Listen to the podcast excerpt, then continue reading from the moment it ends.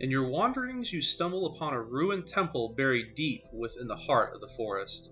Wary, you continue on through thick overgrowth until you see a clearing that was once an ancient cathedral built by people, now rebuilt by nature itself. In the center is a preserved altar, stacked with various dice of all shapes and colors. As you contemplate what this means, a cloaked figure approaches from the shadows. Welcome, brave adventurer. Have you come to roll the dice? Explore strange new worlds with new strange rules? If you seek adventure worthy of being shared with good friends, you have come to the right place. Just roll for initiative. Welcome to the Nat One Nerds podcast.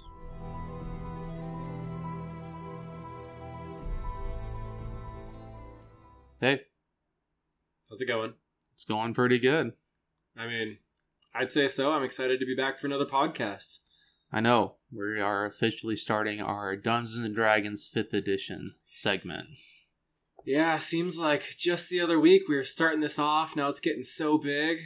Had like a whole five people listen to it. I don't know what the metrics are. 14, last I checked. Hey, that's actually pretty good Yeah. for no one having any idea who we are. Yeah. So, thanks, guys. We appreciate you. Absolutely. So, but first, before we get started, I'm going to roll to see how uh, intelligent I am this uh, session here. All right, let's intelligence. I A gotta- 12, I that's passable. Yeah. Yeah. And uh, what it, didn't you roll something earlier? Uh, yeah, I rolled a charisma check to see how entertaining we'd be, and I may or may not have gotten a one. So we'll see how that goes down. Hey, at least we're living up to our name, man. Oh yeah, Nat one nerds. Let's do it. so Dungeons and Dragons fifth edition. Yes. Where should we start with that? Oh, there there are so many places we can start with this. I mean, it's it's the staple. It's the classic. It's like the founding father of tabletop role playing games. I'm sure there are some hipsters that would argue with you there. There's some system that existed before it, but it's definitely been the most popular, the one that's the most mainstream, ironically, because everyone always considers tabletop role playing games as not mainstream, even though they definitely are becoming more so nowadays. Well, especially with COVID. Yeah. I feel Between- like COVID actually helped with that. Between COVID and Stranger Things, Mhm. Dungeons and Dragons has just exploded. Absolutely. Well, I mean, Dungeons and Dragons was actually created in the 1970s. So, I mean, that doesn't surprise me. My dad tells me about playing first edition Dungeons and Dragons with his friends in high school. yeah. Definitely sounds like a much different system than the fifth edition I'm used to. You know what we should do in the future is play an old edition of Dungeons and Dragons. Like do like 3.5 or something. I think Because people be still play 3.5. Oh yeah, Yeah. usually people are parents' age, but you know. I actually have a question for you then. All right, let's hear it. Your first experience with 5th edition. I mean, you were there for it, so my first experience, like we talked about last time, was about three years ago. Parker asked me if I was interested in playing some Dungeons and Dragons, and I said that sounds really nerdy and weird, but you know what? I'm bored and socially starved, so why not? So I showed up, and we figured out what the party layout was, and everyone was all damage dealers. So I was like, you know what? I'll make a frontline character because you know I was all about like balancing out the party because I I played video games my whole life. I never played a tabletop role playing game before, so I was like, all right, let's make sure we have a good solid party. So I built a paladin, which honestly has kind of become my mainstay. Most of my characters have been paladins because I'm just it's a really fun class. It's pretty well balanced, good mix of spell casting, martial. Um, And it's straightforward. yeah, it's you, walk up and slap stuff and then block everything else. I don't Paladins are literally the smite button of Yeah. the game. you sit there and take damage until you're ready to deal your own, and then you just dish it all out at once, run out of juice, and go back to sitting there blocking. But I don't even remember what that character's name was. Do you? It's honestly been quite a while. I remember you had a paladin. Um, I remember it was an Aasimar Paladin. Yes. Um, I do also remember that I had no idea how the game works, so I didn't know how modifiers worked. And this was before I found some nice apps that help facilitate that kind of stuff. So I was just doing straight rolls for everything, and I remember getting really frustrated about how everyone else was hitting everything and I was hitting nothing, and my damage was so low, and I had no idea why, and no one explained it to me. But I figured it out. hmm So it, it was a little bit of a rough first first experience, but I'd say overall it was pretty fun. I mean, it kept me going. Three years later, I still play pretty regularly. Yeah. What about you? Well, um, kind of like I mentioned in the last episode, I had somebody I knew from church. I kind of knew him, kind of not. I don't know how or why he messaged me, honestly. But he literally just was like, "Hey, you like Lord of the Rings stuff, right?" And I was like, "Yeah." He's like, "Let's try Dungeons and Dragons." And I was like, "Ah." And he's like, and he just kind of convinced me. He's like, "Well, I guess I can fall down another rabbit hole potentially," which I totally did. and um, I'm still falling and I'm still exploring, but but yeah, it was just really fun. He just helped me build my first character. He was a human ranger. nice. Yeah. Going for Aragorn there.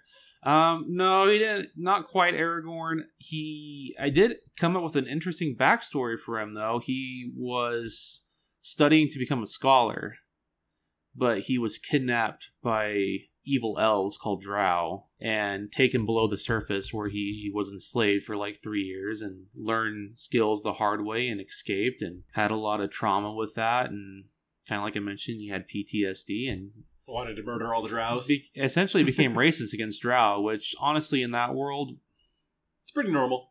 Yeah. like, eh, like you shouldn't hate people, but Sometimes they, they don't make it easy to love no, them. they don't. So it's anyway. Let's move on from that.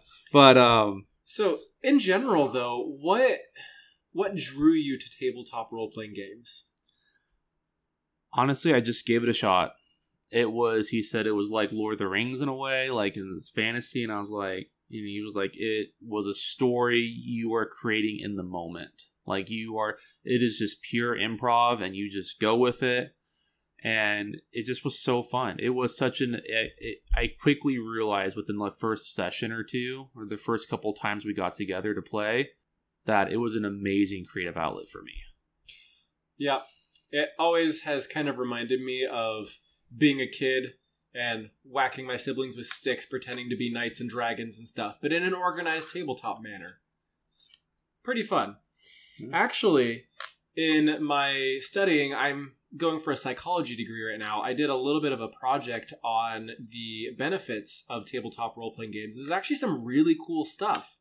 Like, for example, they've actually shown that tabletop role playing games can help people with both learning disabilities and social disabilities be able to branch out more and help with things such as math skills, social interactions, um, just being more comfortable with improving, things like that. Like, there's so many cool things that you can learn from Dungeons and Dragons, not to mention the fact that it's a great way to make friends. Yeah. No, and that was the other thing too that really drew me was that not only was it an amazing creative outlet and uh, a wonderful form of escapism, I just made solid friends. I mean, I still, after all these years, I still play with the guy that introduced me to Dungeons and Dragons and tabletop RPG in general. I value that so much. It's just so fun. We get along so well. I've gotten to know his kids. I got to know his wife. like it's just, it's just a fun time. Oh, yeah. Um, and as you can tell, I still play with the guy who introduced me because he's right here with me doing a podcast. But a lot of my playing right now is with family. I taught my wife's family how to play, which was a bit of a scary experience because they're all very, how should I say it, traditional when it comes to what kind of content they expose their kids to. mhm. So the parents were not very sold at first of a game where they run around and murder stuff, which is how they viewed it, even though there's a lot more social interaction in it than just combat. there is a lot of combat though in Dungeons and Oh, yeah. But ironically, now my wife and all of her siblings play Dungeons and Dragons pretty regularly. I think three of her four siblings have tried DMing their own campaigns and are off doing their own adventures now. So I'd say it was a pretty good success. And as I Mhm. said last time, I'm currently running one with my father, my wife, and my cousin. And it's always a fun adventure. I like I think another thing I love about tabletop role playing games is just how inclusive it can be. Like literally anyone can play and you can play your character however you want and still have fun. hmm Like I ran a smaller campaign when I was up in Idaho for college with my wife with her sister, a few cousins and a roommate. And we had a wild magic sorcerer who role played like a bard but fought like a barbarian. So there's this sorcerer who's sitting there trying to be like the jack of all trades jokester who likes to hit stuff with a club instead of using her magic. It was definitely interesting, and it, it kind of worked. Granted, it meant my wife had to do all the damage in the party, but you know what? They had fun, and that's what really matters. Absolutely. So one thing I've noticed though when when I personally try to invite people to play tabletop role playing games, especially when I say Dungeons and Dragons, their first response is always I don't have time for that. Yeah. I view it as a regularly scheduled game night where we just keep playing the same game over and over because it's that freaking fun. I mean, honestly, so many people are willing to go have game nights with their friends on a regular basis. Like, you go hang out with your friends, you go to a bar, you go have a game night with your friends. Why not have a organized scheduled game night that you do regularly that is just a continuation of the same game? It's not really that different. Not terribly, no. Because ultimately, and it's not just Dungeons and Dragons, this is for most tabletop RPGs, role playing games, is that you're you're there to tell an epic, fun story with your friends, and you never know what's coming next. You never know what our characters are gonna do. As you play your characters, they take on a life of their own, and it's just so fun to see that evolution and that creativity just flow. The amount of inside jokes is unreal when you when you have a solid group. But once you find that solid group, it is totally worth the commitment. Now, obviously, life happens. That's that's a fact. yeah. But if you're truly dedicated to a group and you do it, you get so much out of it, which is kind of why I'm interested in bringing potentially. I have, you know, I need to ask him first, but my original dungeon master to come on and do like a psych episode That'd be so much fun. where we t- where we go further into depth with it. And obviously, you two will take over, and I'll I'll just be the guy that asks questions because I'm not a psychology major. I took a couple classes, but you know, you know, but um, I think it'd be really interesting. So, but it it is worth the commitment. Like I even introduced this to my sister, and she still decided that she didn't want to commit to a long term story. But the beautiful thing about Dungeons and Dragons, and I'm sure for a lot of other systems, is that you can do what's called a one shot, where it's it's a one night, you know, two to three hour mini story, little mini adventure. You just do it in one sitting, and then you're done.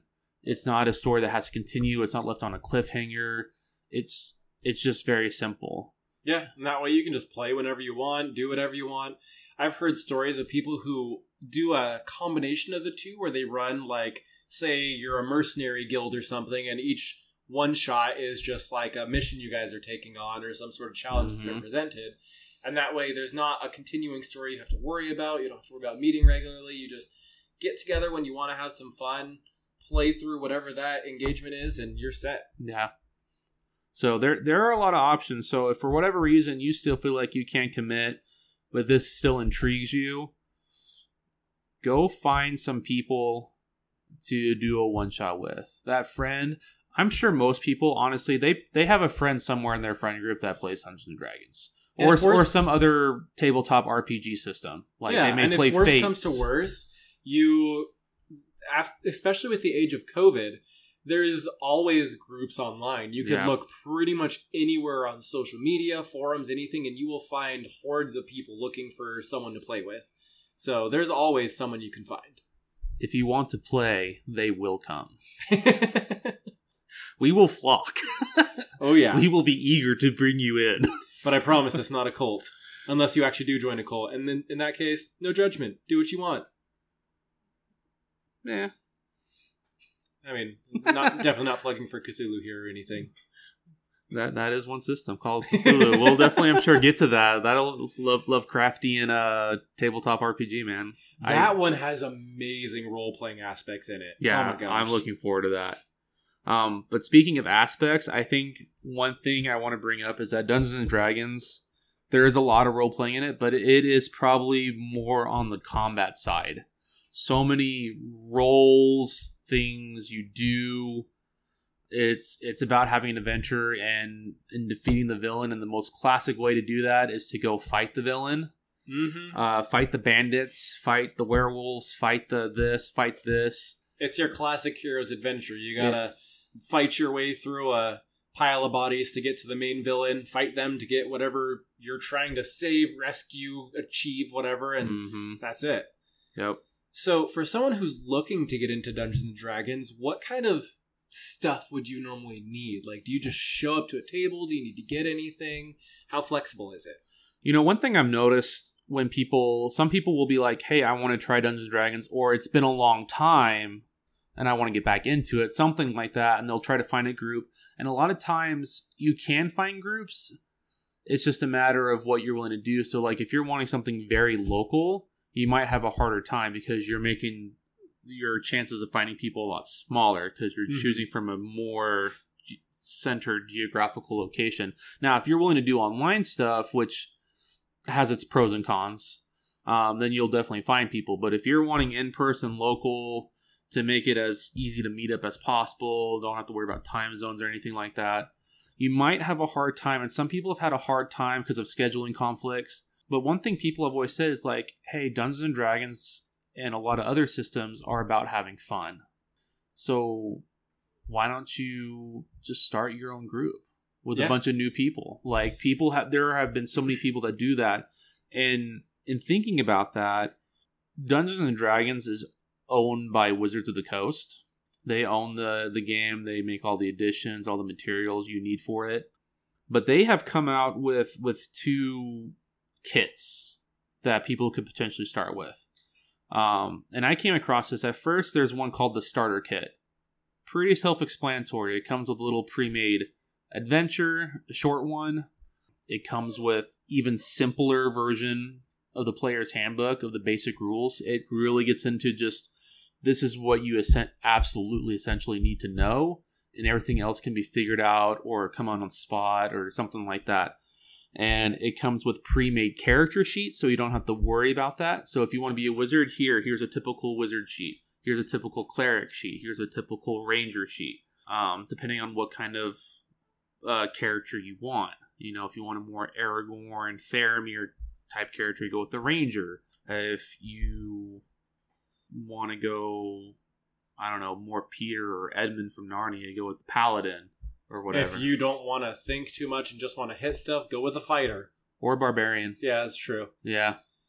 But so that one is a great system if you really want as little stress as possible getting into it and just focus on playing. And if you don't mind kind of pre made characters, now you can still make up a backstory for them if you want to give those characters more flavor for your role playing. Because the better your backstory, the easier it is to role play that character.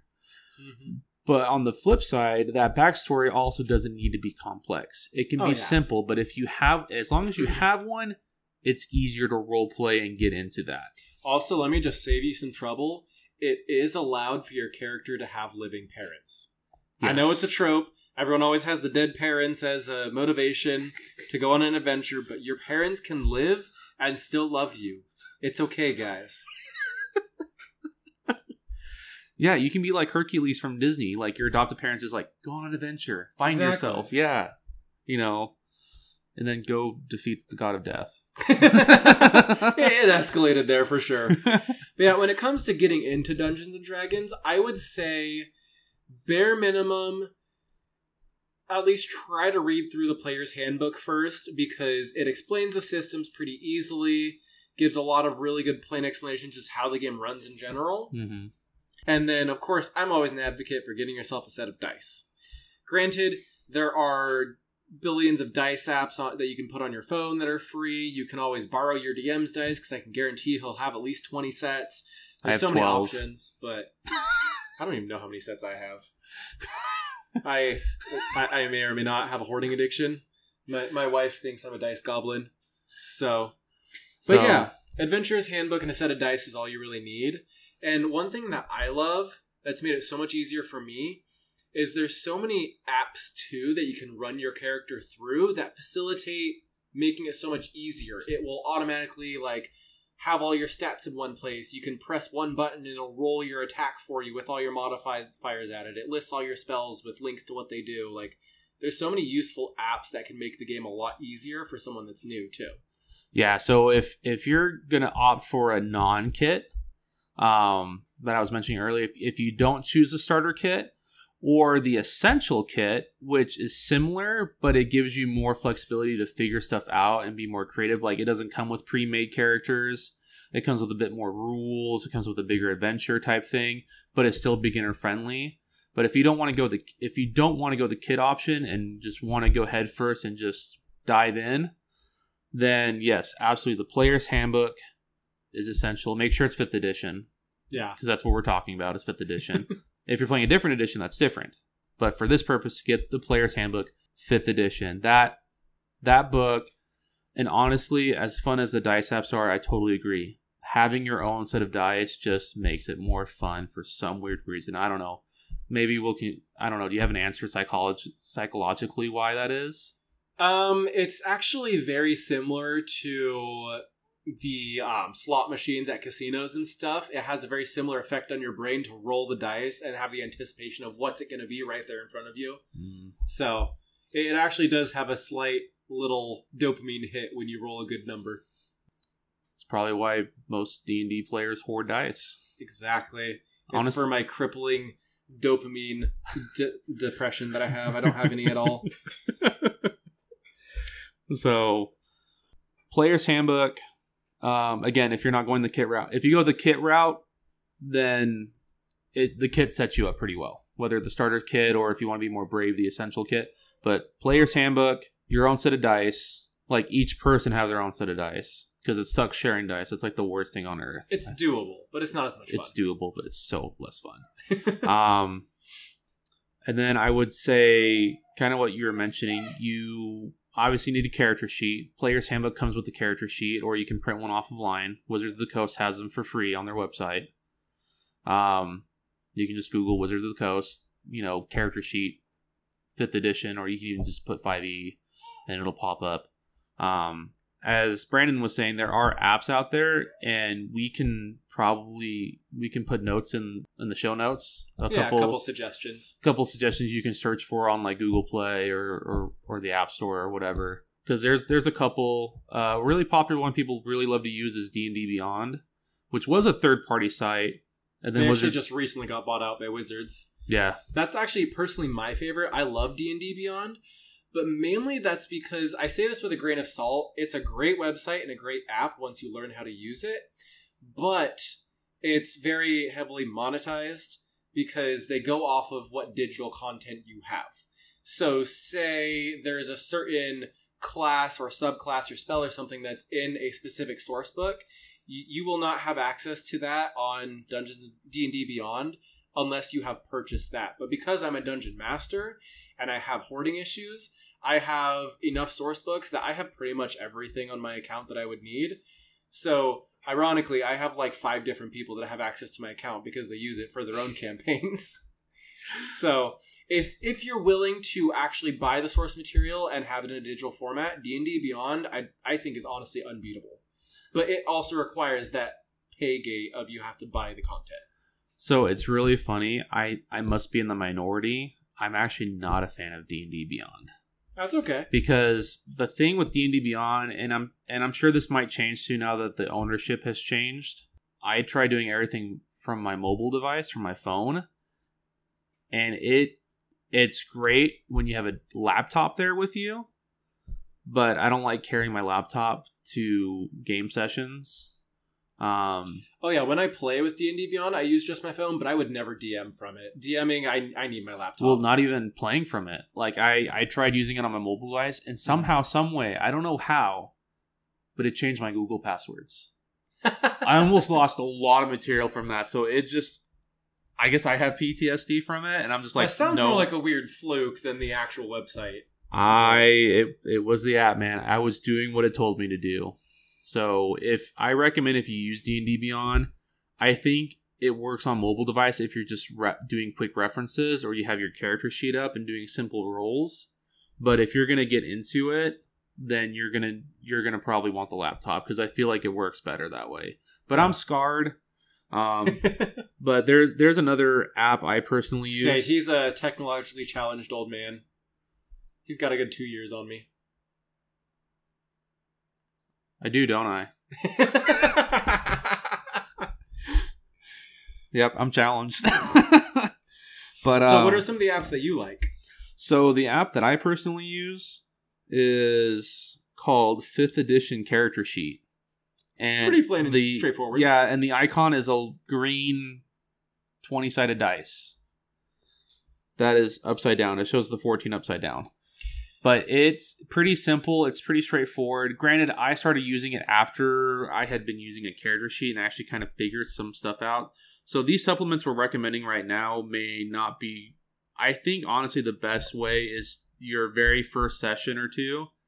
As cliche as it might sound, I honestly think the classic paper and pen character sheet that's provided in the handbook and on the Wizards of the Coast website is the way to go. Because if you're actually filling it out, you're gonna learn a lot more than if you try to use a use an app. Because I know for me, there's some aspects that I probably should know right off the top of my head, but because I use the app, I've allowed it to just figure it out for me, and I've forgotten how, How to to do that from it. paper and pen. Like I was helping a friend build a character, and I was like, "Oh shoot, I gotta double check this because I'm I wasn't 100 percent sure, and I had to double check and I had to look it up." I think your first time, you know, as slow and as weird and as intimidating as it might look, because there's a lot on that sheet, do the character sheet. See, ironically, my first time playing, I was scarred by the paper sheet because I tried the paper sheet and I had absolutely no idea what was going on. I didn't know what numbers to add to where, where were my spells listed, how do I do this, and so to each their own. well, maybe I should modify my recommendation. Do the paper and pen sheet and do the whole thing with your dungeon master. yes, it helps if you have someone explain it to you. Yes. Because if you do it with them, because your first session, honestly, most players, if you have a decent group, they're going to be patient with you and they're going to help you through it. Mhm. And, you know, the because the best way to learn ultimately is to just jump in. You kind of have to, it's kind of like learning a language. You can prepare, you can learn a lot of vocab, you can learn a lot of stuff, you can even start to speak it, but you're never going to be fluent and you're never going to really learn a lot as you would if you just went to the country of origin. Like if you're Yeah. learning German, just throw yourself You in gotta just Germany. jump in and speak it. I, granted, I can't afford to go to Germany right now, so I won't learn German, but. Heck, I can't even afford to go to the gas station right now, but that's life. Ooh, burn. So burning petroleum. wow, I'm the one who's supposed to have the dad jokes, but I guess I did roll one on my charisma, so I got to pass it off to you. Well, I know someday for us it'll be the mom jokes. Oh, So, yeah.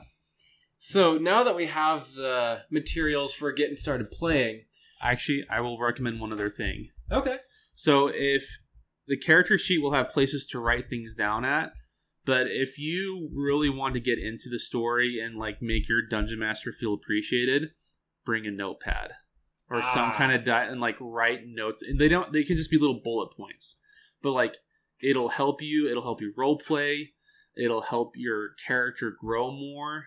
It, it'll just make it more immersive if you. or that. if you're lazy, give your character a low intelligence score and just say you forget everything. I'm not going to remind you. If you forget, that's your own problem. I mean, it is what it is. There's usually at least one note taker at the table. Usually. I'm just usually not the note taker. That's one of my flaws. Sorry, guys. Not Yeah. sorry. So So now that we have that out of the way, what do we really need to get a session going? What are all the elements that make for playing D and D? We've emphasized that we need our characters. I think one of the most important things you have to have someone there as your dungeon master. mm-hmm. Dungeon master, game master, there's a bunch of different terms, but basically the person who facilitates the whole play. So, as for what the dungeon master actually does, basically they're usually the one who comes up with the story you're going to be running. Whether it's a pre written one that they're just running for you, one that they homebrewed or made themselves, they usually have some general semblance of an outline of a story for the players to destroy. So, the DM will bring that they typically will role play all the other characters that the players interact with outside of their own characters. They'll role play the enemies, the monsters, the environment. They basically are the ones weaving the story around the players. Having a good villain voice is a huge plus. Having a terrible villain voice is also a huge plus if you want to have it be a funny session. Yeah, I, I usually go for that second option personally. Because as we established, I am not a good voice actor. I have genuinely considered taking voice acting lessons a few times just to up my DMing because I think it'd be so much fun. Because I can, I can improv decently, but my voices are terrible. So everyone just ends up having my voice. Occasionally, I'll try an accent, but it usually fades after like two interactions with the NPC. So that's the other thing too is that if you happen to watch like Dungeons and Dragons streams on YouTube or podcast, a lot of these guys, some of them are like voice actors. Like the most popular one is Critical Role. They're professional voice actors, and you see what they do. Just accept that you're not going to be Matt Mercer Yeah, ever. You're not gonna. You're not gonna be Jeff Kanata. Like the because these guys, I don't know how they do it. Not only do they have amazing voice ability, but they have like a photographic memory on top of it. And the players will be like, "Hey, I want to talk to this NPC or this non-playable character that the dungeon master or game master controls. I want to talk to this random person that we haven't talked to in like 15 sessions." And they will pull up the voice just like that. And not only will they pull up the voice, they'll pull up. They still remember the whole character's background. They remember the last thing they said to you. Yeah, and there's no preparation because they the, they did it on a whim. Because as a dungeon master, and we'll get into this in, a, in another episode, but if you're going to be the dungeon master or the game master, your players are going to do the weirdest stuff, and there's only so much planning you can do before you just have to accept that half of it is always going to be improv on the spot stuff. That's why I emphasize that the dungeon master's job is to bring a story for the players to destroy. Yeah. Technically, we probably should say for the players to create with him, but that works Yeah. too. Because that's mean, probably more true. There's a lot of different ways to run a campaign. There are sometimes, like I said, there are pre-written adventures or modules you can run through. You can run through your own homemade ones. Some people do what they call a sandbox adventure, where basically all they do is the DM just reacts to the players and builds a story around them as they go. Mhm. And that takes some amazing improv skills. But it completely depends on what the players want to do, and it can go off the rails very quickly. So it kind of just depends on what you're in the mood for, what the players are in the mood for, and that's why I always advise before you start a Dungeons and Dragons campaign is do a session zero, Yes. which is basically where everyone gets together, you're not playing yet, and you just kind of discuss expectations. What do people want from the campaign? What do they want to play? Do they want more combat, more role playing? What, for example, if there are any triggers any of the players have that the GM needs to avoid? What kind of things are and aren't allowed if you want to set ground rules? There's a lot of things that it helps to discuss before you actually play the game. Yeah, absolutely. I, I can't agree with that any more than I can. 100%. Let's talk about another favorite subject of ours. Let's talk about some dice, ah, which we rolled earlier. And Brandon did a The beautiful shiny math rocks. The shiny math rocks, yes, because there are. Let's see, there are. Well, I should probably know the number of these. Seven dice. There are seven dice. Yes, I can't mental math, man. How do you forget that? I can't mental math. I guess that's fair. I can do math. I just can't mental math So- unless I'm doing it literally over and over again. But we'll we'll probably discuss why I don't always think of every single dice because there are some dice that are used way more often, and then there are some that are almost forgotten about. This is true. Now, a quick way to remember what the dice are is there's a slang term where you say the letter D followed by a number, and typically that number is how many sides the dice have. So, for example, a D6 would be a normal six sided die that you use for pretty much every other game on the planet, and that's going to be your standard six sided die. A D4 has four sides, D8 has eight sides. Uh, it goes all the way up to 10, 12, 20 and they also have what's called a percentile die which i've seen some that have 100 sides and they're basically just a ball and i've seen other ones where it just goes by tens and you use it in conjunction with the d10 to make a percentage Yep.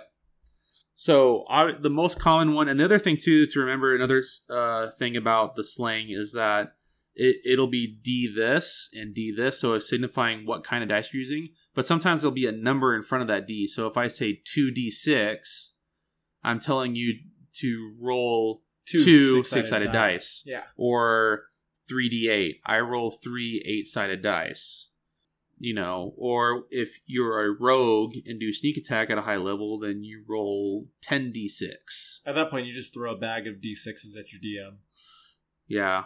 Although I love it when I roll that many dice and all the players are just cringing like, "Oh my gosh." But Oh, that's one of my favorite tricks as a DM is if your players are ever getting unruly, just start rolling random dice behind your screen until they be quiet.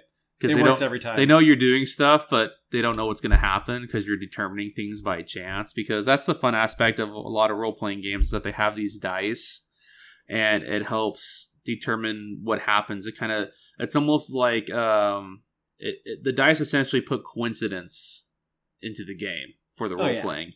Um, I, there's probably a better way to explain that, but that's what I'm coming up with. But let's talk about the most commonly used dice out of the set, the D20. Ah, yes. The If- one that you'll either love or hate the most. Your dungeon master will tell you to roll this dice the most often.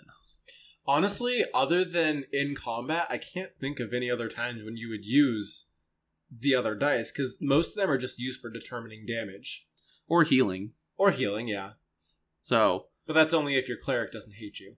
yeah, that's true. And we'll we'll talk about the different races, classes, and other stuff in upcoming episodes here. So like our next episode will be on Character Uh, creation. F- yeah, character plans. creation and what the player themselves should be most aware about when playing Dungeons and Dragons, especially when it's their first few times at level one. Um, and we'll explain levels too, because your character can level up and get more skills and more abilities.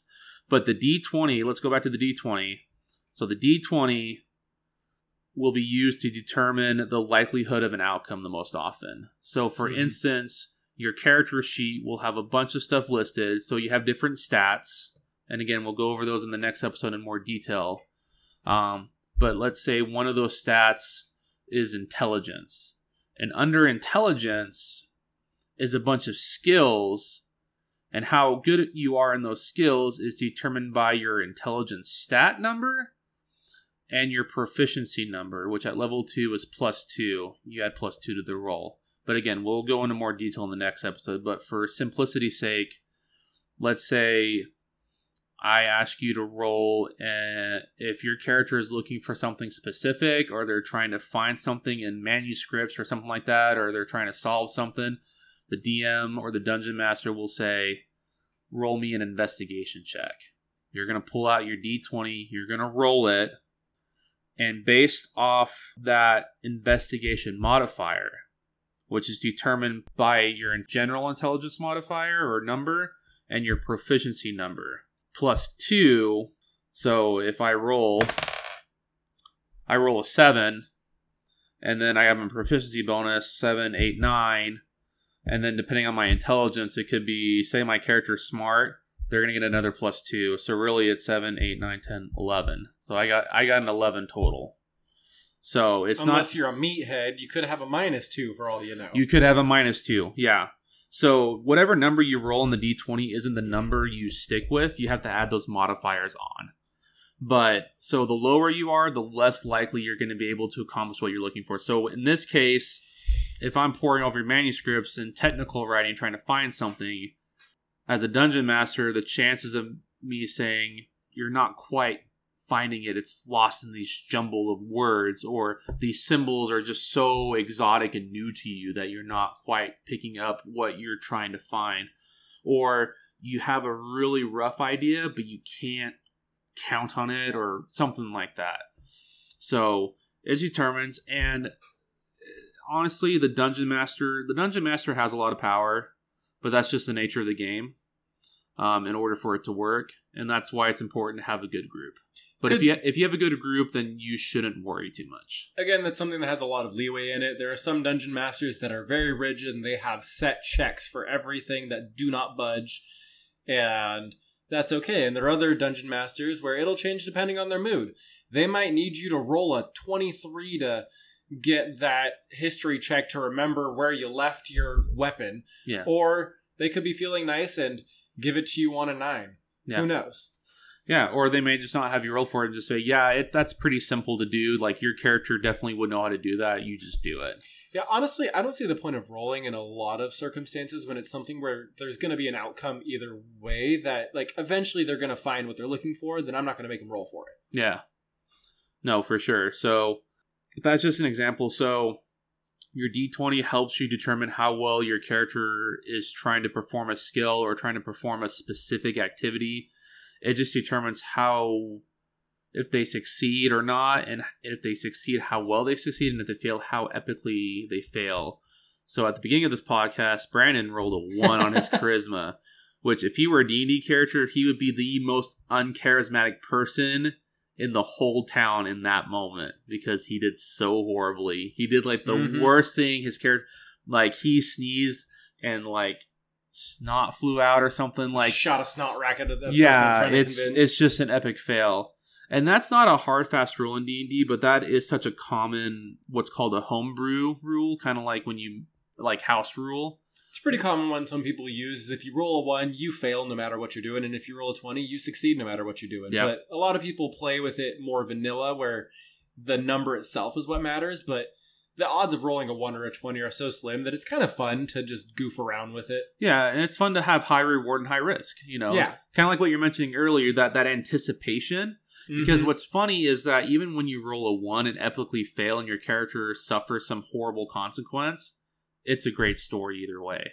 It's it's fun like you know, for example, uh, two days ago I was playing in the campaign with my family, and my cousin, who's playing a rogue, went to go dash at a bugbear with his rapier, and he rolled a nat one, and his character tripped and fell on his own rapier, and ended up impaling himself. Granted, he, he didn't die from that. He's okay, I promise. But he, he had a lot of fun with role playing that, like, oh shoot moment, because he was trying to run uphill. Yeah. That's what happens. Yeah. So, but yeah, that so the D twenty. So not only the the D twenty is if there's a dice that helps t- is almost like another player. It's the D twenty. Like it, it again. It helps that the it helps that element of chance, element of coincidence, element of luck, however you want to describe it. That because even when you're an expert at something, you can still epically fail at it. Oh, like yeah. you can, you know, if you're a world class violinist, you still has that that that chance. Your of- bow could break mid performance, or you could or your string snaps. something, Yeah, It, it happens. It, it, it's just part of life, and it kind of makes the game, as far as a magical fantasy setting, it makes it a little more immersive and it's Yeah. fun. But the other dice, as Brandon said, they're mostly used for combat and for healing. they basically facilitate what the d20 says. D20 is the boss. The rest of the bi- the rest of the dice follow its advice. Yeah. And honestly, they're not too hard to pick up. Like, I would say the D6 is probably, if I had to say the next one you use the most often, it's probably a D6. You know, that Yeah. classic six sided dice. Um, but there's another thing too, again, with the D20. There's something called a saving throw as well. We'll get into that next episode too. The example is if your character eats a poisoned thing or gets poisoned, the DM might say roll a constitution saving throw. And it's not necessarily um, saving throws aren't skills. Your character's not constantly choosing them. You're you're caught in a moment where you're either your body or your mind have to make a decision then and there. Like Yeah, how well am i going to handle this poison? Like how is it going to affect me? Like if i roll high the character might be able to shrug off the poison or at least shrug it off well enough to continue fighting or to continue doing whatever until he can rest. Yeah. or he might collapse in there and just be like wrenching in pain or whatever. It just depends so we've been talking a lot about like charisma, intelligence, uh, constitution, stuff like that. Let's go over these stats real quick just to show what Okay, they yeah. really are. No, absolutely. Yeah, we've So- we've been bringing them up enough. So In Dungeons and Dragons 5th edition, there are six stats that pretty much everything's based off of. hmm. There is strength, dexterity, constitution, intelligence, wisdom, and charisma.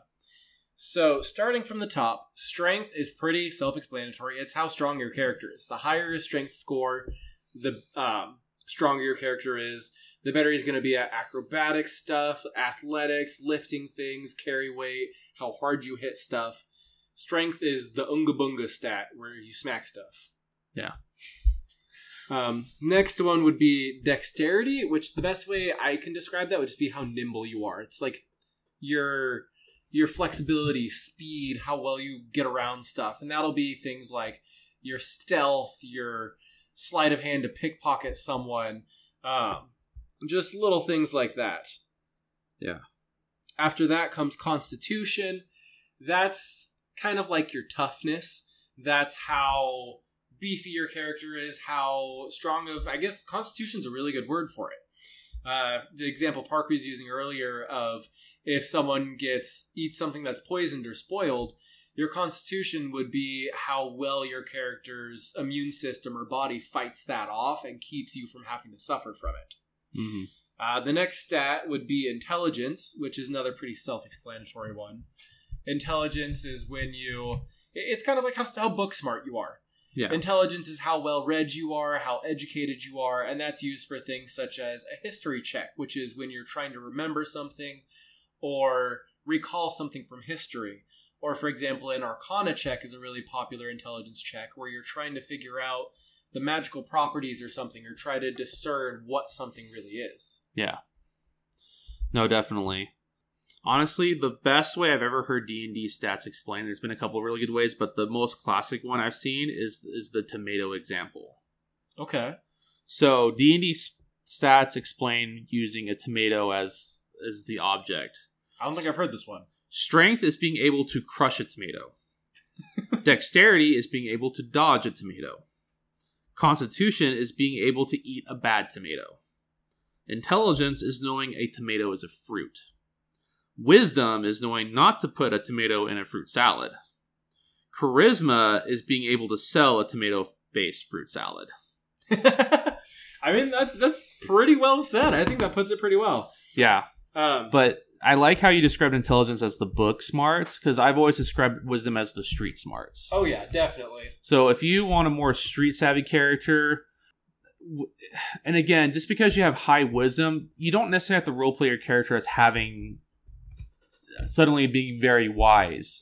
It could just be you're really good at knowing what to do in a certain situation. Yeah, or you just a lot of your skills are under the wisdom stat. You know, you're just very perceptive and you can read people really well. So Mhm. you if you want high skills in that, then you have a h- higher wisdom stat. So, but yeah, so and and again, we'll we'll go over some of this in the next episode. Um, we'll be creating a character because that is probably the first and foremost thing a player, if they're not going to be the dungeon master, this is what the player needs to know because if the player can know their stat sheet really well, it makes everything so much easier. it does. and as a first timer, I would suggest starting as a player and not DMing when you've never played before, because it gives you a little bit of an experience of what it's like to be on the other side of the screen. Yeah, if if you are starting with a whole group of all newbies and and a newbie's being the dungeon master, again, you might want to consider the kit. You know, Mhm. either the the starter kit if you really want a simple, or the essential kit if you want to be a little braver. But both both will give you you know those guidelines in a box essentially. Yeah. And then once you learn and grow, then you can go nuts with all the supplement books, more dice, all this different stuff. And there and there are some things too that the player, you know, the player's handbook and a set of dice, a character sheet, and then potentially a notepad to Mhm. write notes down. As the dungeon master, you'll need a little bit more, but we'll go over that in that episode. Yeah. But and the last one we haven't really gone in depth over is charisma, which honestly is my favorite stat. I love playing charismatic characters. Charisma is basically how good you are with people. It's your people skills. Mhm. And that's used for things such as when you're trying to persuade someone or something, when you're trying to deceive someone, like lying takes some good charisma. You got to know what you're doing.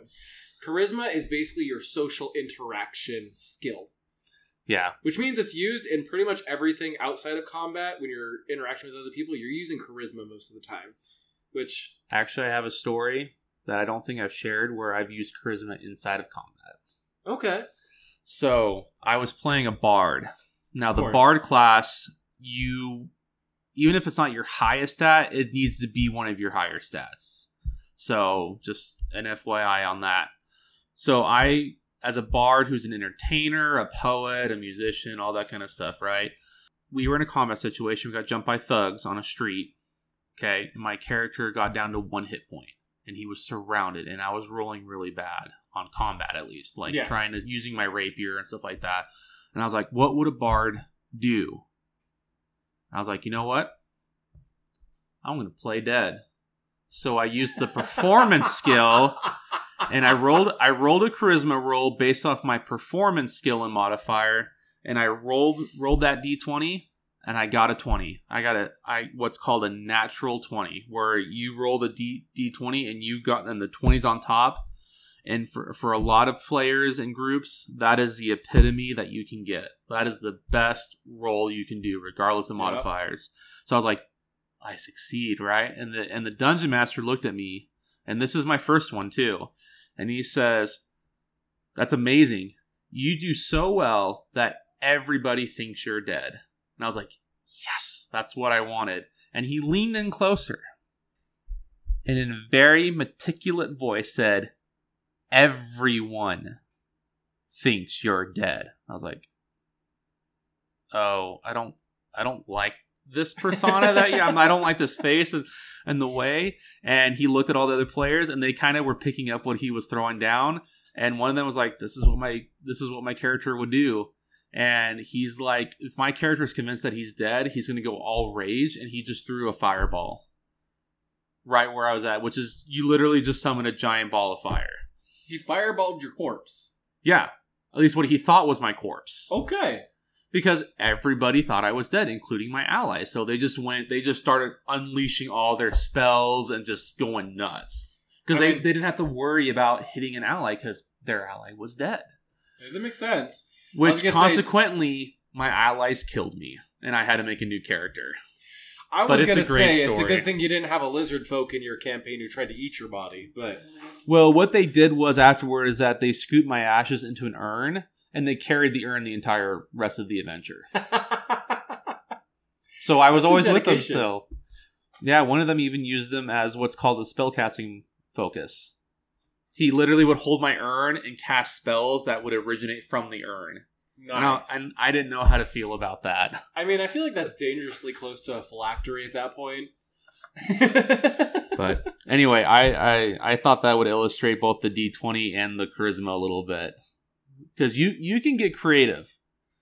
That's the whole point of this is that you know, at, at me personally as a dungeon master, I want my players to be creative, and I want to reward that creativity. Now, if it's gonna like, if it's gonna shatter, you know, what I feel like should be possible in the scenario, or they're shattering the rules, or completely going around them and stuff like that, I might I might put up some in-game restriction explanation as to why they can't do that. But for the most part, I want to reward them because it makes it more fun for everybody.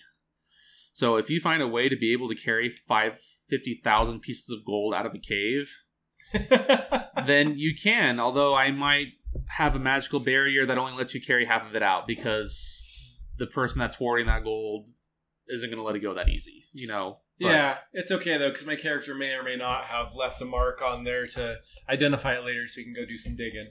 It is what it is. yeah. Players are gonna player characters are gonna do what they do.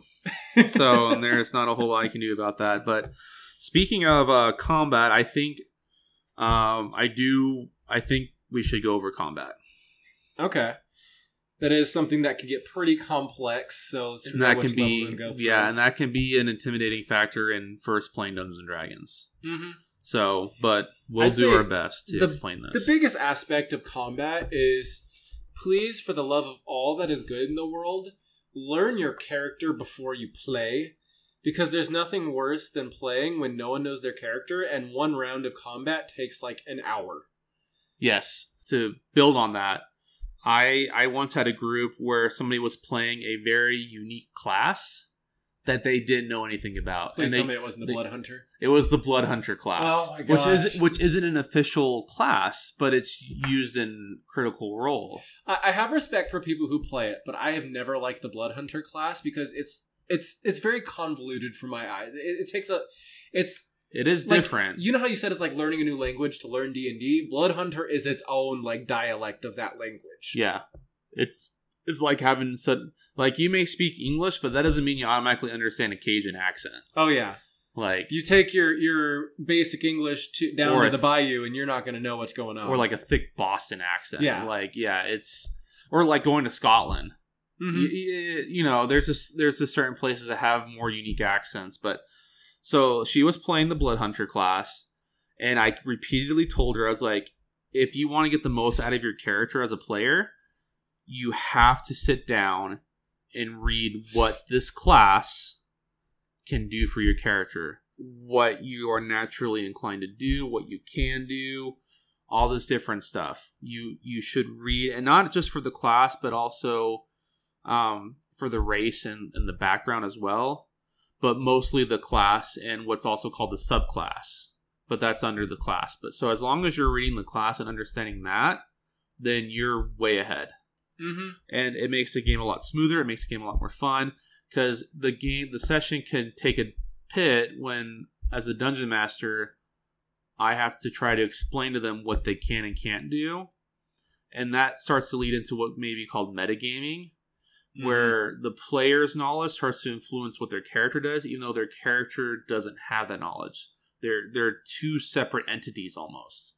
You're control yeah, you're controlling this character and you're influencing this character, but especially after a few sessions, they start to take on a life of their own and they based on their experiences, they might make different decisions than you would.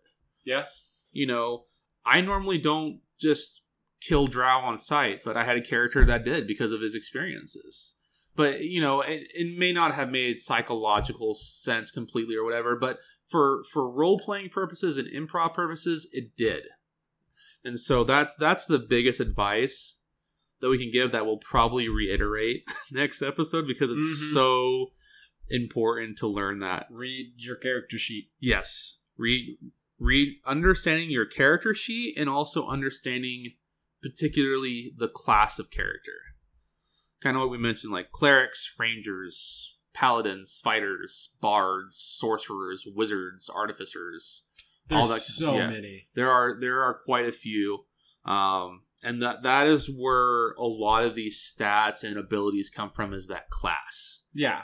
Now, And- your character may not go around saying, "Oh, I'm a paladin" or "I'm an artificer," but you'll be like, "Oh, I'm I'm a knight that serves a holy deity. That's a paladin." Or I tinker with things and and imbue and imbue items with magic. That's an artificer. Mm-hmm. Or I've studied the arcane and I've been able to do spells. That's a wizard. You don't have to like announce what class you are in game per se, but Yeah. but yeah, but let's let's go into the actual combat. So once you've reviewed your character sheet and reviewed your class, you know, especially early on, and it, I would say it might not be a bad habit to do to review your class every time you level up. Yeah. when you level up, you get new abilities and new options. And when you get to high levels, it can be a little overwhelming even for veteran players. There's a lot you can do, but if you just simply review, then that that can help. It's like people often joke that fighters are the basic class, but if you ever looked at a level 20 Battlemaster fighter, they have so many maneuvers they could put a wizard to shame. Oh yeah. It, it gets crazy. But once you have your characters down, most combat starts with something that's called initiative. And that is where you have it's basically who goes in what order and what the turns are. Initiative is usually determined by everyone rolling for their initiative bonus, which is usually based off your dexterity Mhm. with some other modifiers. And then the higher rolls go first, and that kind of just determines how combat flows. Yeah. And usually the DM will facilitate whoever the adversaries of the encounter are, whether it's enemies, whether it's like the layer has something that happens that you're fighting in. The DM controls everything outside of the players. Yeah. So as a player, you're responsible for your character's actions on their turn. And then everyone is in charge of their own character, and the DM determines the rest. Yeah. So the first thing, so oftentimes the most classic example is pretty much when you get into a combat scenario, the dungeon master will usually say roll for initiative. That's the most common phrase to be like, okay, let because it's not only telling them what to do, but it's also like, okay, now we're entering the turn-based combat system in D and D, which And a lot lot of- video games do too. Some do that too. So A lot of the times, roll for initiative is code for you screwed up with your role playing. Yeah, or you got ambushed or whatever. So you roll, and as Brandon was saying, the biggest factor in if you're going to be going first, if you want to increase your chances of going first every time combat happens, or you want to be one of the first, having a high dex stat or a dexterity stat will help with that.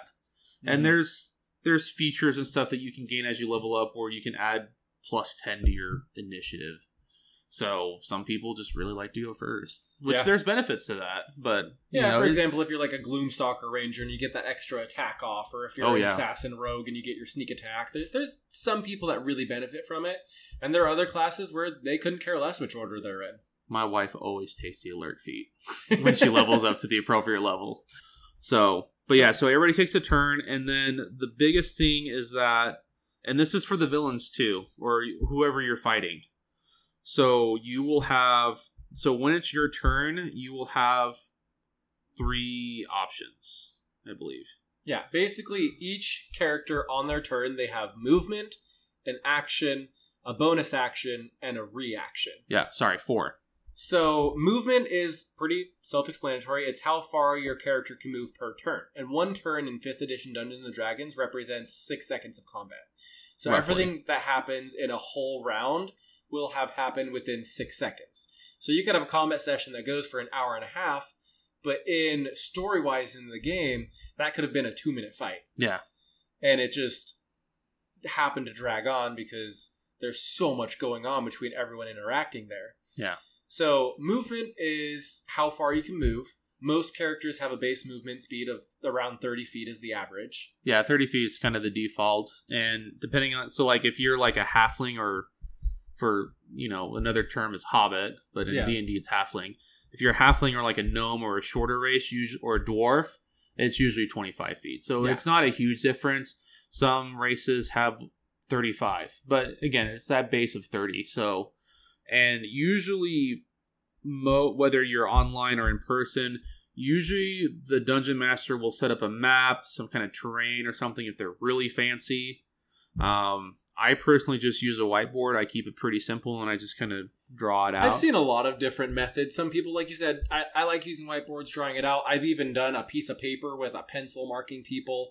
I've seen people using electronic screens, which is kind of fun. Or sometimes, if it's a smaller encounter, I'll just use theater of the mind, where you just kind of imagine where everything is. Yeah. So and usually those those maps, and I recommend this if you're new or if a lot of the group is new, we'll Maps have squares. helpful. And in in D and D, the default for those squares is five feet of space. So it's like a five by five space, Yeah. and you can move different squares. You move diagonal. You can do whatever as long as they're touch. You know, as long as they're going. So, but yeah, you have the movement speed. You have an action. Um, usually, most people when they're in combat, they attack for their action. Actions like your bread and butter of your turn. It's what it's what you do with your turn. You Yeah. can move around all you want, but what you're actually going to do and make a difference with is usually your action. That's like swinging your great axe, shooting your bow, casting your spell, dashing behind a tree to hide. There's a lot of things you can do with your action. or just hide. Yeah, Yeah. just hide. Hide it. You know, for a lot of players, that's their action. Um, Use your or- action to or take a swig of alcohol. Or if your character wants to try to to- like stop the fight and try to talk to the villain or combatant or whatever, they can use their turn to talk. You Yeah. know, they can do that because again, most people there's kind of this unspoken six second rule roughly, and so you got to do things quick. So if you're gonna say a sentence, that's your turn almost, or that's your that's your action. Yeah. And then there's what's called a bonus action. Um, you can't, depending on the character you have, you can't always do a bonus action every single turn. Some classes definitely utilize the bonus action a lot more than others. Mm-hmm. It's bonus action. What I like to think of it is that because your characters are skilled in particular skills, so like a ranger is really good at long range, you know, having range weaponry. So like for instance, like a fighter, they're really good with with melee and and getting right up in people's grills. They can use, you know, they might have an action where they swing their great sword, but they may have an ability or something that says that they can use their bonus action to swing a little dagger in the off- in the offhand or something. Yeah. It just depends. Or, for example, a ranger, their action is shooting an arrow at someone, but they could use their bonus action to imbue this arrow with some sort of magical effect. That's a great example. I, I like that one a lot better because the ranger definitely utilizes that because a lot of ranger spells have a cast time, and again, cast casting spells we'll go over in the next episode because Mhm. that that's it gets complicated. that can get complicated pretty quick. So the final aspect of a turn is a reaction, which is usually something that you do when it's not your turn. For example, one really common reaction is attacks of opportunity. If an enemy runs past you, a lot of the times you get to take a free shot at them as they run past. Just quick little jab as they're going by. Yeah, that's probably the most common thing. And again, it depends on how you build your character, the class, and the skills you take. Like for example, spellcasters, a lot of them have access to a spell called Shield, which you could use as a reaction. Which is basically if someone's coming at you, you can just throw up a quick magical shield to help you block it, and that's used as a reaction as well, Yeah, And you can only use a reaction once per round. once per round. And when we say a round, that means where a round is when everybody has a chance to take a turn and it starts back at the beginning. So, for like example, a whole horde of enemy rushes past you, you're not going to get to take a free pot shot at every single one of them. Yeah, no, you only get one because again, things are happening in, in story wise, they're happening really quick here. Mm-hmm. But yeah, those are the big things in combat. Um, again, the best way to understand is just simply to read up on your character the best you can. Again, you don't have to be perfect, you don't have to, but if you can just just simply reading it, just getting it kind of s- get at least having a vague notion of what you can do, even that alone can, can help you a lot. And as always, when it comes to Dungeons and Dragons, if you're confused about something, more often than not, the dungeon master's got some experience under their belt.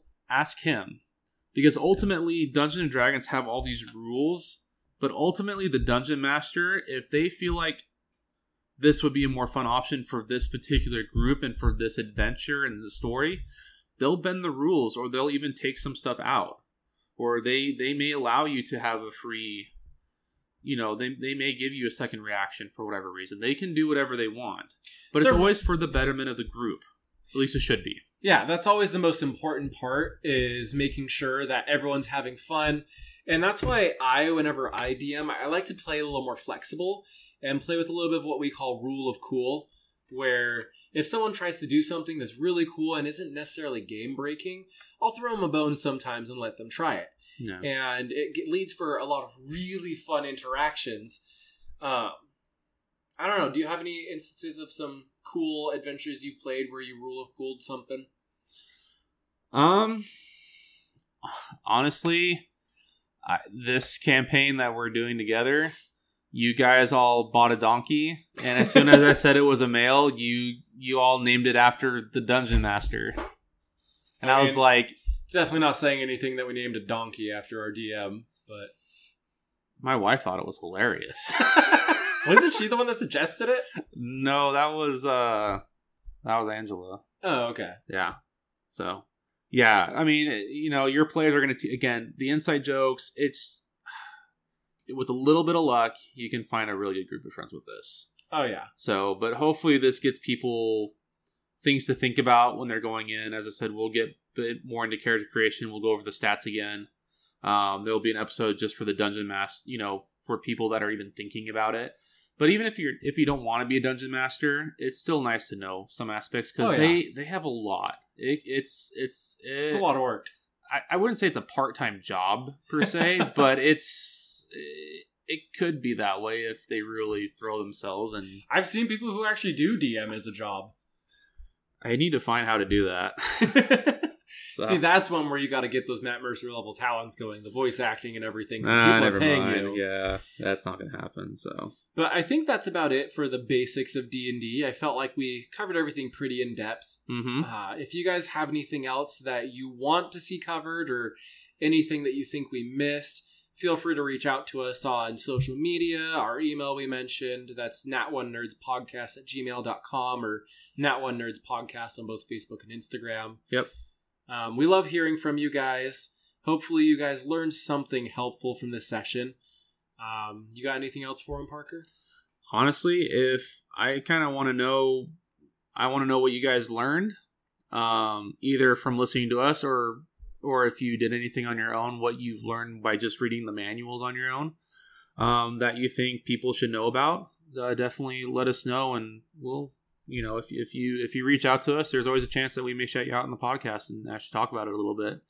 But let us let us know your thoughts for sure. We definitely love hearing from you guys, and let us know if you have any specific questions. If you think there's something we missed, if there's something you want to see when we're doing character creation. Um, for those that are a little more familiar, maybe you guys can suggest a good class to build a character based off of. Maybe we'll even do a poll on our social media asking what kind of characters people want us to build. I like that. I like that. Let's do that. So I think it'd be fun if we each picked one. yeah, But that'll be our next session is character creation and what you need as a player specifically Mhm. um, in Dungeons and Dragons. And there's a lot that goes into character creation. So join us next time on Nat One Nerds for character creation and playing D and D. yeah. Thanks So, again, guys. This is Nat One Nerds signing off. Happy rolling.